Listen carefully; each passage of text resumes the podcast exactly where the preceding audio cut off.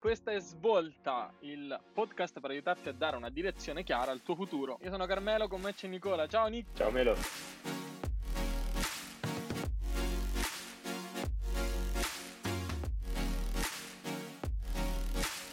Ok, puntata 0, partiamo. Carichissimi.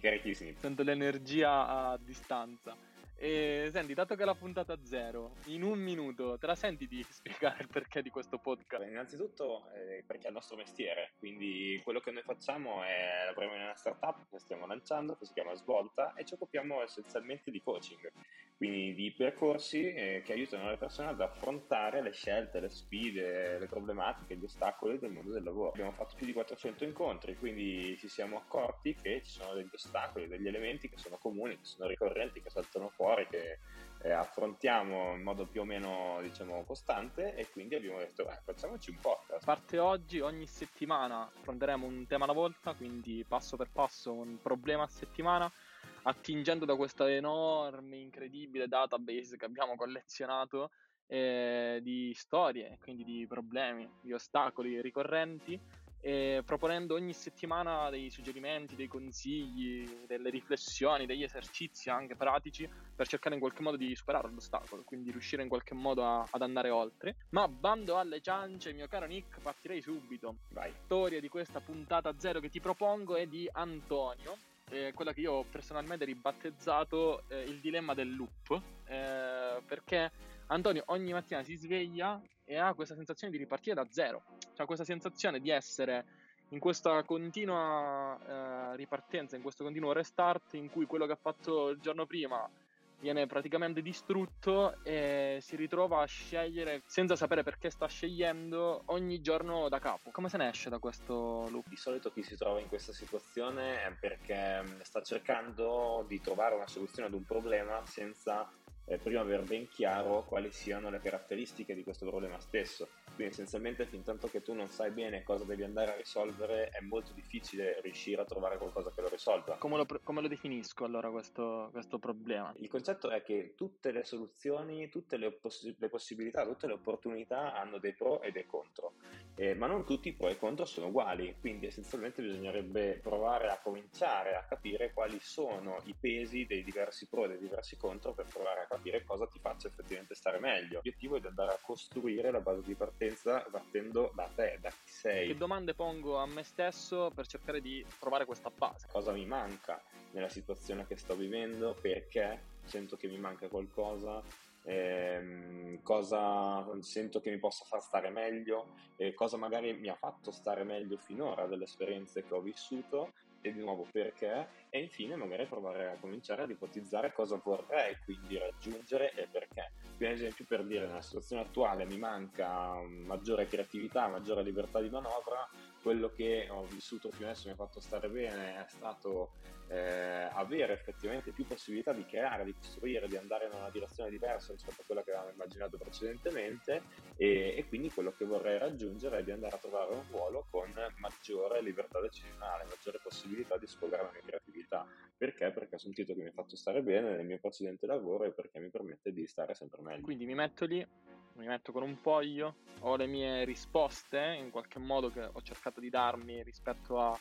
che cosa effettivamente sento che mi manca, dopodiché foglio alla mano, faccio che cosa? Ma innanzitutto il ragionamento è di non cercare di trovare delle risposte assolute subito, nel primo momento, la prima volta, ma più che altro di cominciare intanto a mettere giù dei pensieri, appunto affiancandole dei razionali, per dare sempre più forma a quello che pensi, quello che provi, quello che vuoi ottenere, per andare poi magari a tornarci sopra qualche giorno dopo, la settimana dopo, in modo tale da dettagliarlo sempre di più, aggiustare un po' il tiro, magari vedrai che sistemerai qualcosa, cambierai qualche altro aspetto, ma sarà sempre una versione un po' incrementale, quindi riuscirai a trovare sempre una versione un po' più specifica, un po' più realistica di ciò che ti rappresenta. Tipo un razionale, un esempio di razionale che potrebbe... Ma ad esempio di dire cosa sento che mi manca la creatività, perché? Perché sento di avere un animo molto creativo, sento di dover sfogare questi elementi, perché sento che nel momento in cui mi metto a dover fare il mio compitino e quindi a restare in un'attività lavorativa molto perimetrata,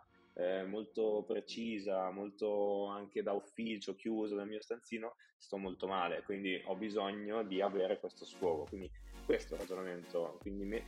arricchire un po' la risposta, quindi non fermarsi alla risposta stessa, ma provare ad andare un po' dietro, un po' oltre. Il razionale dopo razionale, poi pian piano da essere bianco comincia a riempirsi, e il riempimento è taglio dopo taglio, diventa un foglio che fondamentalmente mi aiuta a rappresentarmi, cioè avere un'idea di me, e quello è il risultato. Sì, guarda, da questo punto di vista può aiutare magari a fare di nuovo per fasi, quindi rispondere alla domanda facendo un elenco delle risposte, quindi creatività, dinamismo, possibilità di viaggiare, stare con dei colleghi con cui sto bene, eccetera eccetera, sono le cose magari che mi mancano, e di fianco poi faccio prima questo tipo, poi di fianco ci metto perché stare con i colleghi mi casa, mi energizza, mi fa venire voglia di affrontare l'attività, perché la creatività appunto la sento mia, è un'indole che devo sfogare in qualche modo, perché dinamismo, perché ho bisogno di cambiare, sono una persona molto curiosa, perché viaggiare, perché stare tutti i giorni a fare la stessa cosa, fare la routine mi ammazza, e quindi ho bisogno di viaggiare, girare, fare cose. Quando arrivo di fronte alle scelte utilizzo questo foglio. Esattamente, quindi poi il passaggio è nel momento in cui tu hai questa tua base solida che sei andato a costruire, poi non c'è un giusto o uno sbagliato, nel momento in cui senti che ti rappresenta abbastanza e hai chiarito un po' i tuoi pensieri, può valere la pena di cominciare a dire ok, allora provo a vedere cosa può rendermi questa realtà nel mondo del lavoro, quindi comincio a cercare cosa effettivamente possa essere possibile, in modo tale da vedere se rispecchia, se ci assomiglia, no? O comunque per avere delle cose concrete da andare a cercare, per dire non tutte le cose valgono uguali, ma io volevo queste 5. Spesso noi facciamo delle scelte che sono legate solo esclusivamente al momento, cioè magari un lavoro che in quel momento mi viene venduto benissimo, mi carica a palla il fatto di poterlo fare, e poi in realtà non c'entra niente con me, con le cose che magari nel mio foglio avevo scritto, e in quel momento lo scelgo semplicemente perché sono preso dall'euforia del momento, oppure per una necessità magari che ho in quel momento. Cioè, sembra banale il fatto, perché crediamo sempre di avere questa consapevolezza di noi, di avere capito tutto chiaro, in modo tale che quando noi scegliamo alla fine scegliamo perché effettivamente stiamo scegliendo con la ragione. Nella sostanza dei fatti non è così, cioè spesso prendiamo delle scelte che ragionate non sono, e quindi poi in realtà mettere nero su bianco ci aiutano un poco. Assolutamente sì, ma perché questo esercizio nella sua banalità in realtà ci aiuta a mettere appunto degli elementi solidi che rimangono un po' più stabili nel tempo, mentre le emozioni sono per definizione momentanee, quindi è una cosa che è tipo la gioia, oh mio Dio adesso sono felicissimo, tra 10 minuti magari no, e quindi più difficile anche prendere delle decisioni lucide nel momento in cui sono travolto da un'emozione che potrebbe svanire in un arco temporale piuttosto limitato in realtà, quindi noi non ha tanto senso che prendiamo delle decisioni a lungo impatto, impatto a lungo, medio lungo sulla nostra vita, sulla base delle emozioni, ma ha più senso che usiamo dei razionali un po' più stabili, cioè ragionati, che quindi siano anche un po' più solidi, riescano a resistere un po' di più. E quello che dici è molto vero, è il motivo per cui a un certo punto le persone dicono ah sì, pensavo fosse un lavoro fatto apposta per me, poi l'ho cominciato a fare e non funzionava, tipo, hai raccolto poche informazioni magari all'inizio, oppure comunque hai scoperto qualcosa di te di diverso, magari ci può sempre stare, perché come dicevo prima va sempre un po' sistemato, man mano che fai esperienza, raccogli informazioni, aggiusti un po' il tuo punto di partenza, la tua base, il tuo razionale appunto per le diverse scelte, e in questo senso può quindi dare ulteriore ricchezza, anche fare un errore, anche magari sbagliare, anche rendersi conto che si è presa una decisione poco funzionale per se stessi, per appunto andare a dire ah ok, mi ha detto una cosa in più di me, mi ha detto una cosa che non mi aspettavo di me, la vado ad aggiungere alle cose che sto cercando e che ho capito di cui ho bisogno, questo tipo sì, questo tipo no. Direi che la promessa che ci siamo fatti di tenere tutto super condensato l'abbiamo fatta, abbiamo in qualche modo racchiuso forse tutti i consigli del caso, affrontandoli magari in diverse sfaccettature, e per Antonio in questo caso, chissà chi sarà la prossima puntata, però in questo caso per Antonio provo a fare una sintesi velocissima, giusto per fare la sintesi della sintesi, così magari mi prendo una blastata da parte tua, però sintesi della sintesi per Antonio è il prossimo mattino quando ti alzi, anziché appunto reinserirti nel loop,